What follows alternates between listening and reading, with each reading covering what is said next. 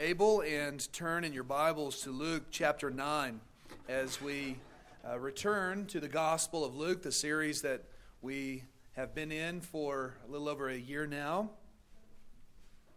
This morning we'll be looking at verses 10 through uh, 17. Luke chapter 9, verses 10 through 17. This is God's holy, inerrant, and infallible word. Please give it your full attention.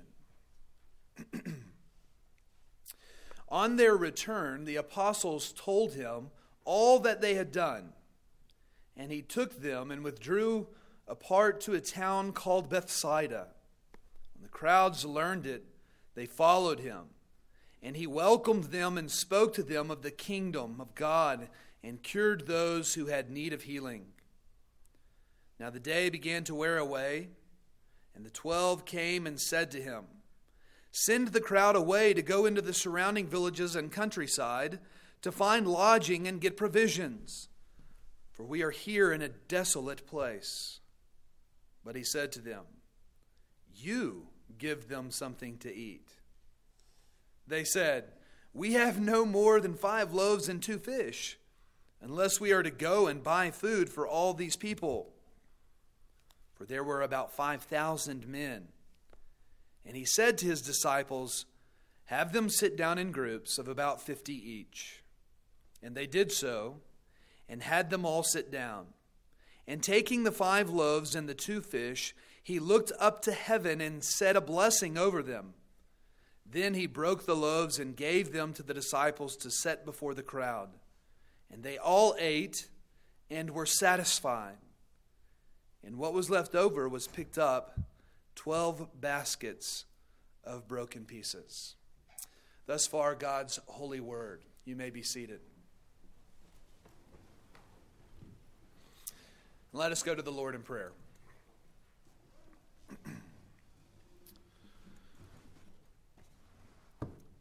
Heavenly Father, we thank you for your word to us. And may we crave it as newborn babes crave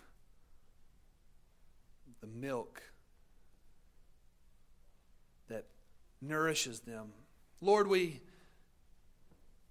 thank you for Jesus Christ, our bread from heaven. And may you nourish us as you feed us from your word. And we pray this in his name. Amen. One of the worst attacks the church has ever received came from within the church itself. This should not be any surprise to us. Jesus told us to beware of false prophets that would come in sheep's clothing and Paul told the Ephesian elders that fierce wolves would come in among them, not sparing the flock. Perhaps the fiercest wolves that the church has ever seen came out of 19th century German liberalism. For 1900 years, the church had, by and large, confessed the absolute authority of God's Word. But liberalism questioned this authority and all the doctrine that it espoused. With the questioning of Scripture came the questioning of the miracles of Jesus Christ. R.C. Sproul, when speaking of a certain liberal theologian, wrote Rudolf Bultmann, a neoliberal of our own day, has stated that the 20th century person cannot listen to the radio and make use of other modern electronic gadgets and utilize contemporary forms of medicine and still believe in a world that is inhabited by demons and angels and miracles and that sort of thing. They just don't fit in the modern worldview. End quote. Some liberals will tell you that the miracle in our passage this morning was no miracle at all. Jesus simply went through the crowd and had people distribute what food they had with them. The real miracle, the liberals would say, is that Jesus convinced the people to share what they had with one another. I've even read liberals who have also claimed that Jesus simply had a multitude of baskets filled with fish and bread hidden in a cave somewhere. He and the disciples pulled a fast one on the crowds, making them believe he had performed a miracle. Well, we have scientists, engineers, and medical doctors in this very room this morning who don't seem to have a problem with a world in which a supernatural, miraculous feeding of 5,000 people exists. So the problem, I think, is not so much with the miracles of Scripture, but with their worldview. It doesn't seem to me to be such a contradiction to live in a highly technological world, yet believe that the Creator God of the universe can enter into time and space and miraculously create more fish and bread should He please to do so. He created them in the first place. So, what is the problem with Him miraculously multiplying them in this story?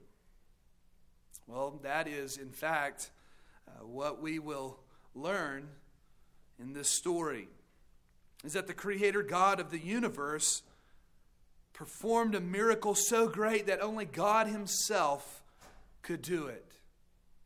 This text teaches us that Jesus is God the Son, who provides for us all of our needs. And this in turn teaches us that we are to look to Him above any other for all of our needs.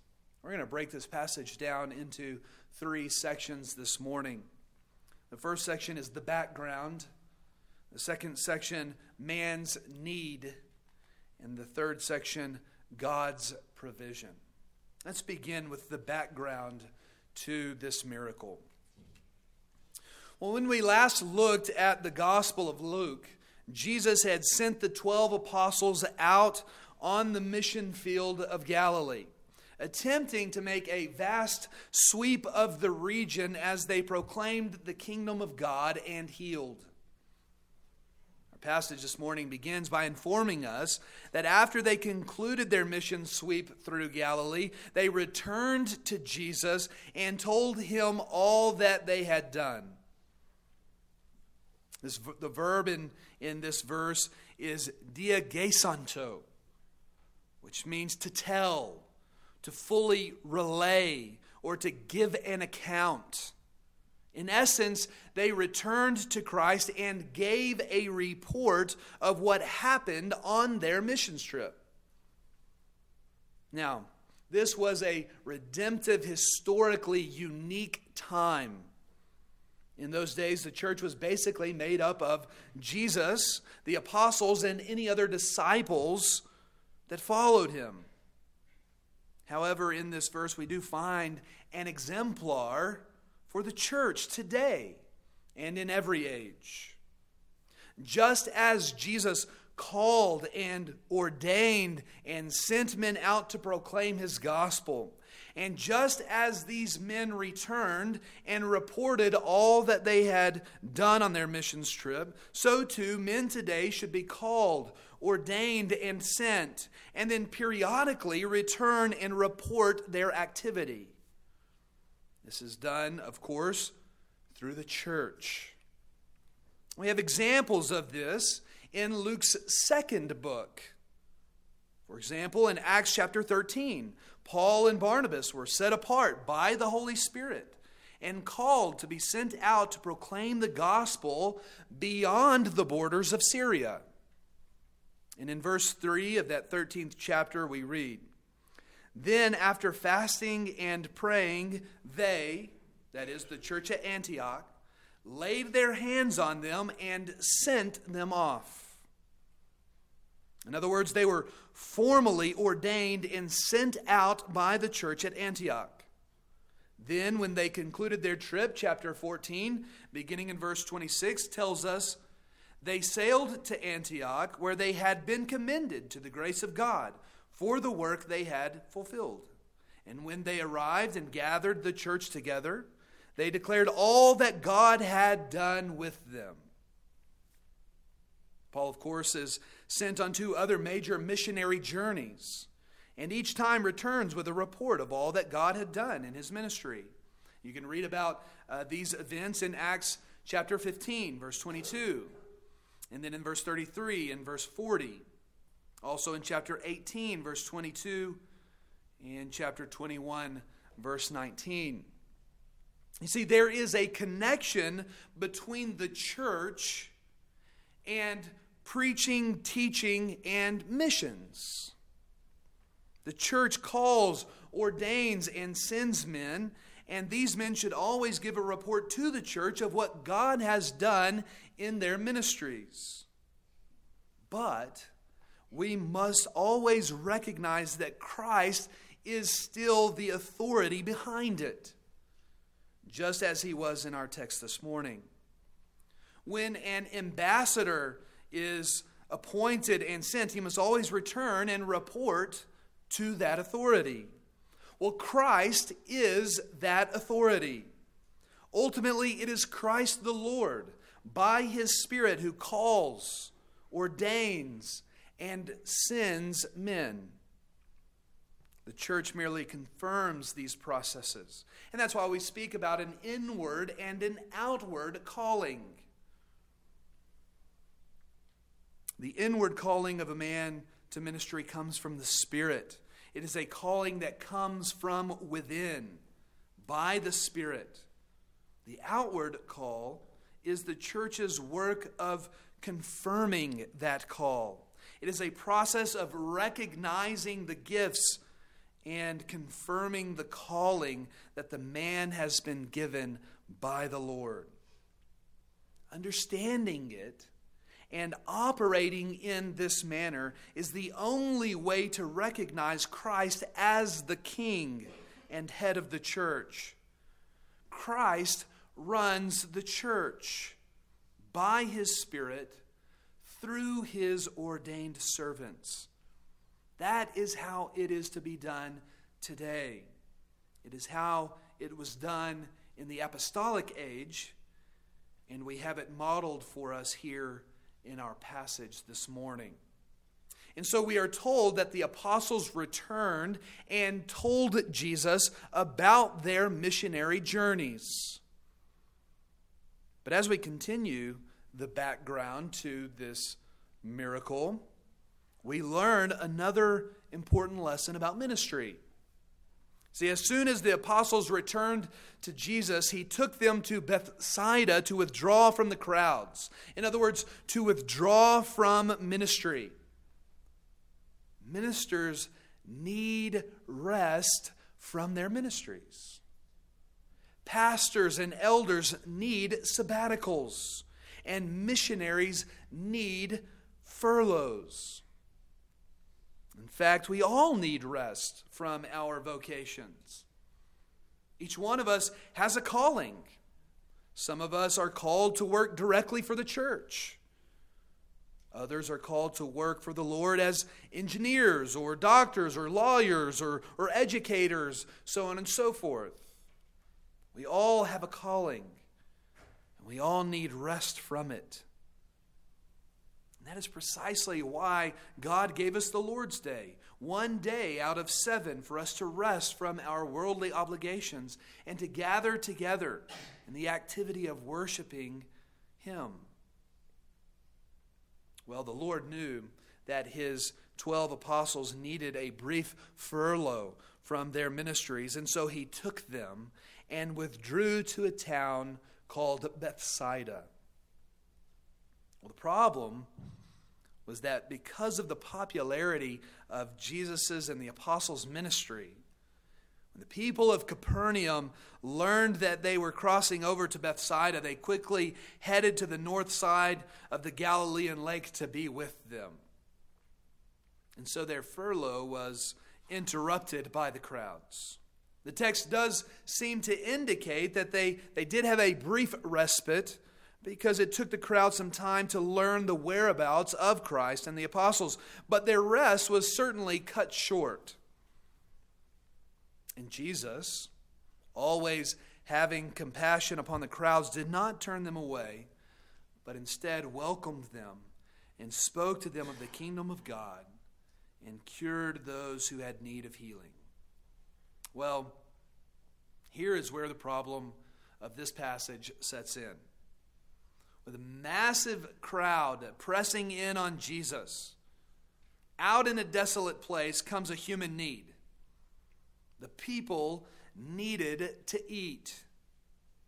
Luke records the apostles coming to Jesus and telling him to send the crowd away, to go into the surrounding villages and countryside, to find lodging and get provisions, for we are in a desolate place. What is striking here is that the apostles are not only telling Jesus what to do, but they fail to consider that the one who has performed so many miracles before their very eyes might provide for the people himself. R. Kent Hughes writes, How like us they were. We remain dull to Christ and his ways, though he has provided for us a thousand times.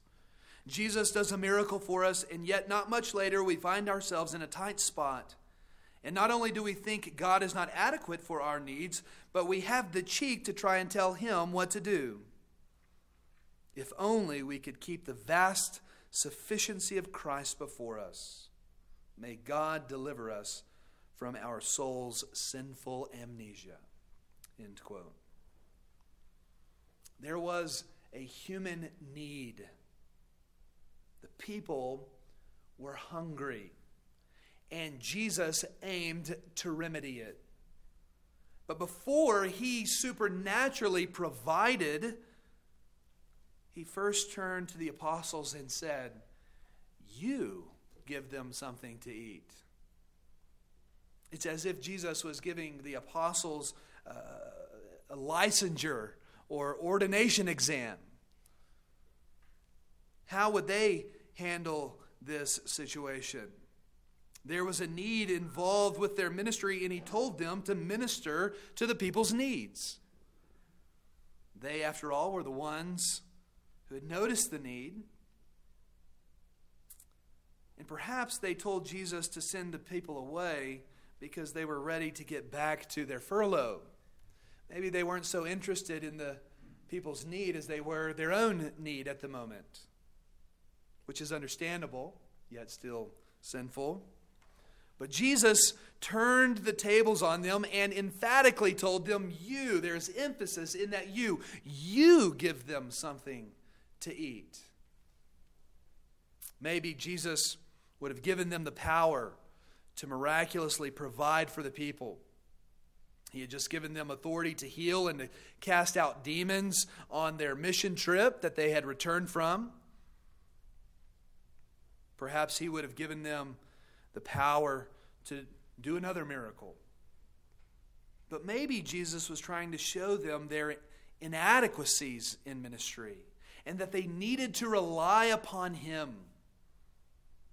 Maybe He wanted them to know that God always provides what is needed in ministry. Well, I think they certainly saw their inadequacies, for they said to Him, We have no more than five loaves and two fish. You can almost hear them laughing as they respond, unless we are to go and buy food for all of these people.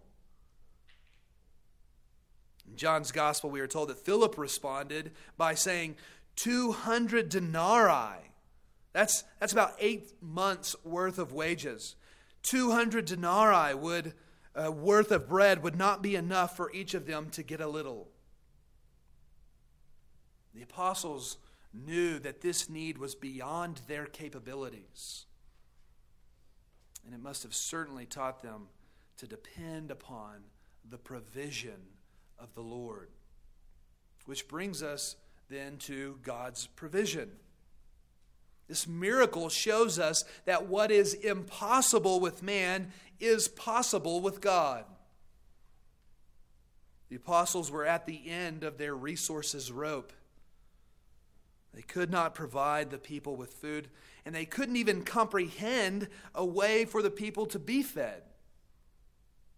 They did not even consider that Jesus had the resources to provide for them. And so when they confessed their inability, Jesus told them, Have them, that is the crowd, sit down in groups of about 50 each. And then he took the five loaves and the two fish, which John in his gospel tells us came from a little boy. And he took those loaves and those fish and he blessed the food, broke the bread, and divided the pieces of fish, and continued to miraculously create more and more bread and fish as he broke them. Jesus provided for 5,000 men that day, which does not even count the women and children that were there. There could have easily been over 15,000 people that Jesus miraculously provided for that day. And not just for them, but the story tells us that there were 12 basketfuls left over. God provides abundantly. Those 12 basketfuls were not wasted, they were they would have been used. Our Lord would not be wasteful in that manner, but it was to show that God will abundantly provide for our needs, especially in times of ministry. This is certainly one of the greatest miracles that Jesus ever performed. In fact, it's, it's one of only two miracles that all four Gospels record. Matthew, Mark, Luke, and John all record for us the resurrection and the feeding of the 5,000. And this makes it difficult for the liberals to discredit this miracle. They, they seem to squirm a bit when it comes to this miracle because it is so well attested by four different sources, all prevent, uh, uh, presenting the event with, with the exact same details. Well, it seems easy to me, as it should to any true believer, just to admit that Christ miraculously fed 5,000 people that day. But the detrimental mistake that liberals make is believing that Christianity is not first and foremost about the supernatural, but about ethics. For them, the person and work of Jesus Christ was not important. What was important was simply his teaching. But, beloved, that is not Christianity. That is nothing more than moralism. Jesus' teachings are important and they do certainly contain ethical commands, but they are first and foremost teachings about who he is and what he accomplishes. I think this is illustrated in the third catechism question and answer that we read this morning. It asks, What do the scriptures principally teach?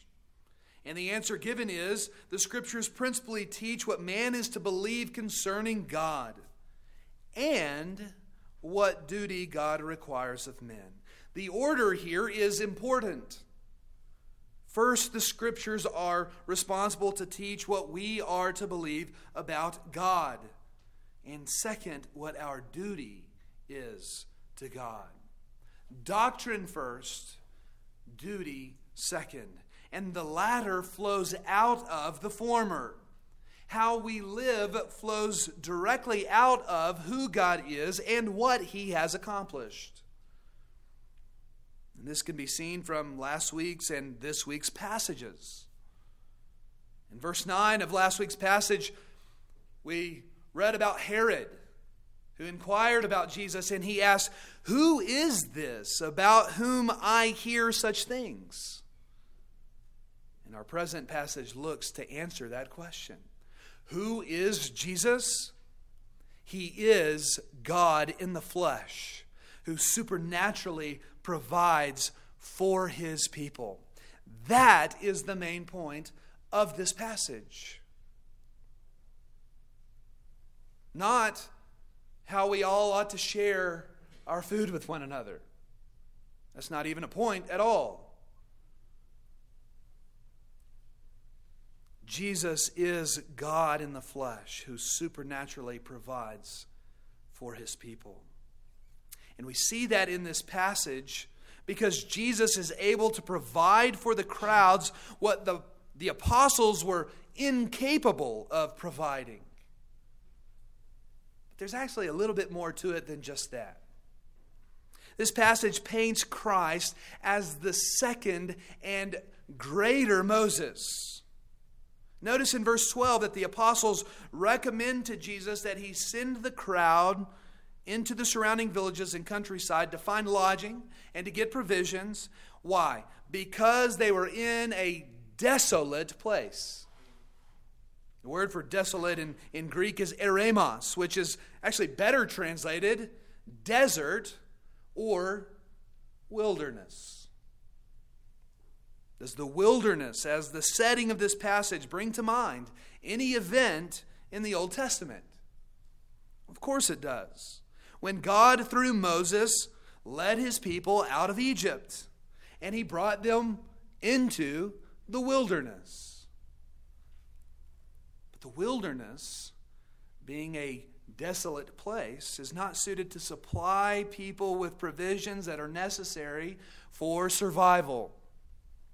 And so when the people complained of their hunger and their fear of dying in the wilderness, what did God do?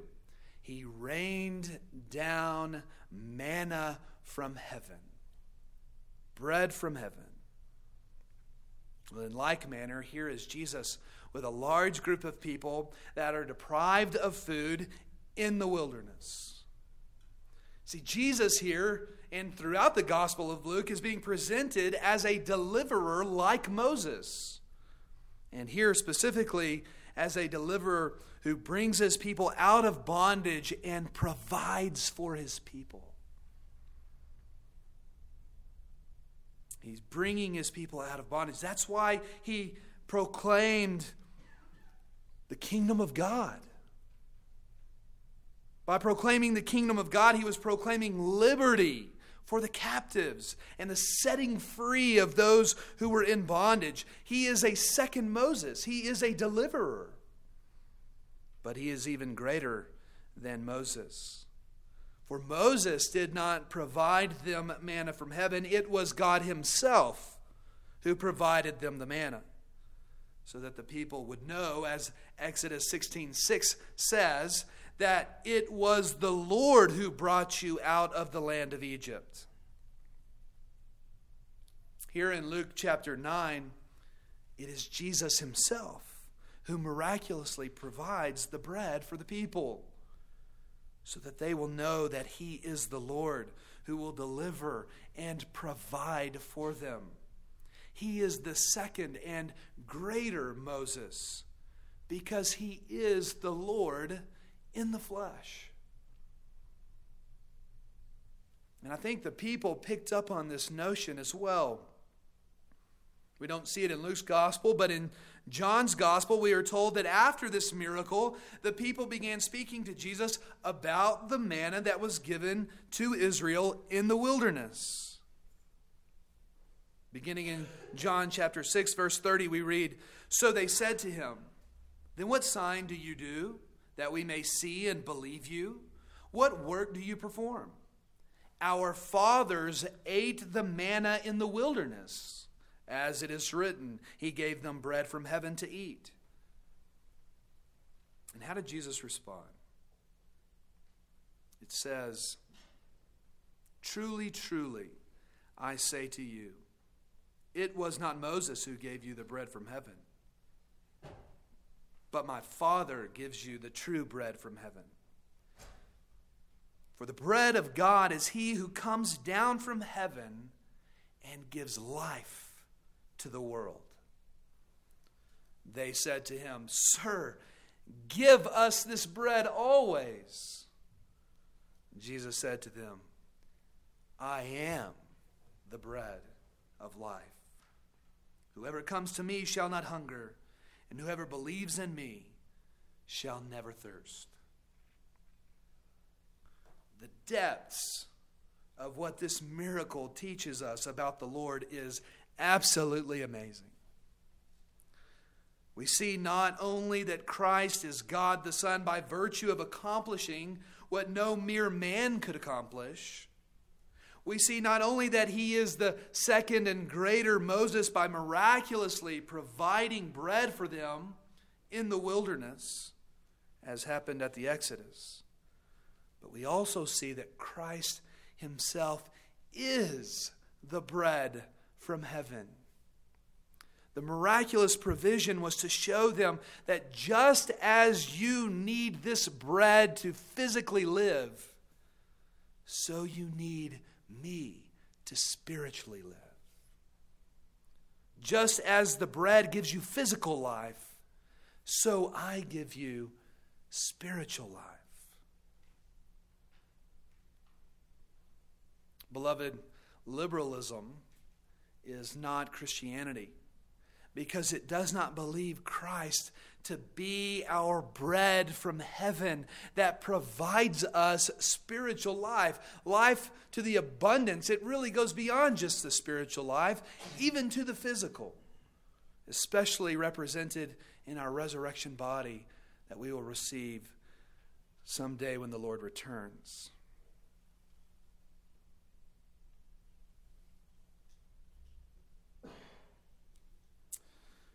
They do not believe that Christ is our bread from heaven, that provides us spiritual life through his very life and death and resurrection. In fact, liberals do not even believe that Christ's death on the cross made atonement for our sins because they do not believe that we need atonement for our sins. They do not believe that he supernaturally rose physically from the grave Yet Paul says that if he has not been raised, then our faith is in vain. To the liberal, Jesus' life was simply an ethical example that we all ought to follow. But Jesus is our bread from heaven because he came down and lived and did the will of the Father for us.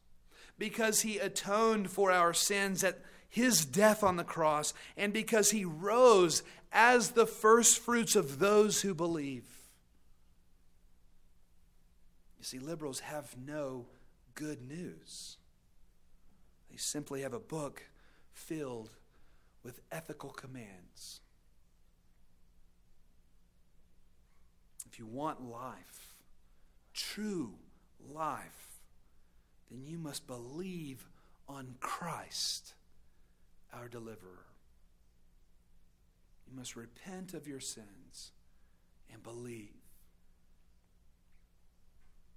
Now, we don't want to throw the baby out with the bathwater. Scripture does have ethical commands, but these commands flow out of who God is and what He has accomplished. So, what does this passage teach us about how we should respond to Christ and His accomplishments? Well, We've already mentioned repenting and believing. But it also teaches us that we are to depend upon God for all that we need. We are not to lean on our own works, whether physical or spiritual, but upon the works of Christ. He has provided for us and will continue to provide for us in all of the needs that we have. And when we begin to depend upon the Lord and the Lord alone for these things, our life is changed. It eases our worries and anxieties. It causes us to appreciate and to give thanks for the provisions of God. It causes us to drop any legalistic tendency to lean upon our own works for salvation. It changes us in so many ways. But it also teaches us to follow God's word. Deuteronomy chapter 8, verse 3 tells us that God let the people hunger, and he fed them with manna so that they would know that man does not live by bread alone, but man lives by every word that comes from the mouth of the Lord. So too in sending his Son, our true bread from heaven. He has given us true bread from heaven. so that we will know that we do not live by physical bread alone, but by being obedient to Christ's very word. He has the words of eternal life. And we are to believe in those words and live out those words, knowing that until Christ leads us into the promised land and out of the wilderness, he will provide for every need that we have. Amen. Let's pray. Heavenly Father, we thank you for providing for our greatest need by giving us Jesus Christ, our true bread from heaven. Lord, we thank you for providing him for us, his life, death, and resurrection, that we might have the forgiveness of sins, that you, we might be redeemed from the bondage of our sins. Lord, as this truth is so common to us, we oftentimes don't think how all the ways this changes us. When we think about all of the complexities of being redeemed, Lord, it changes us in so many ways. We pray, Lord, that you will open our eyes to how you have changed our lives. That you will cause us to depend upon you and upon you alone. Help us to do our work. Help us to put to death the misdeeds of the flesh by your Spirit. And let us cling to you for all of our needs. And we pray this in Jesus Christ. Amen. Let's respond this morning to the preaching of the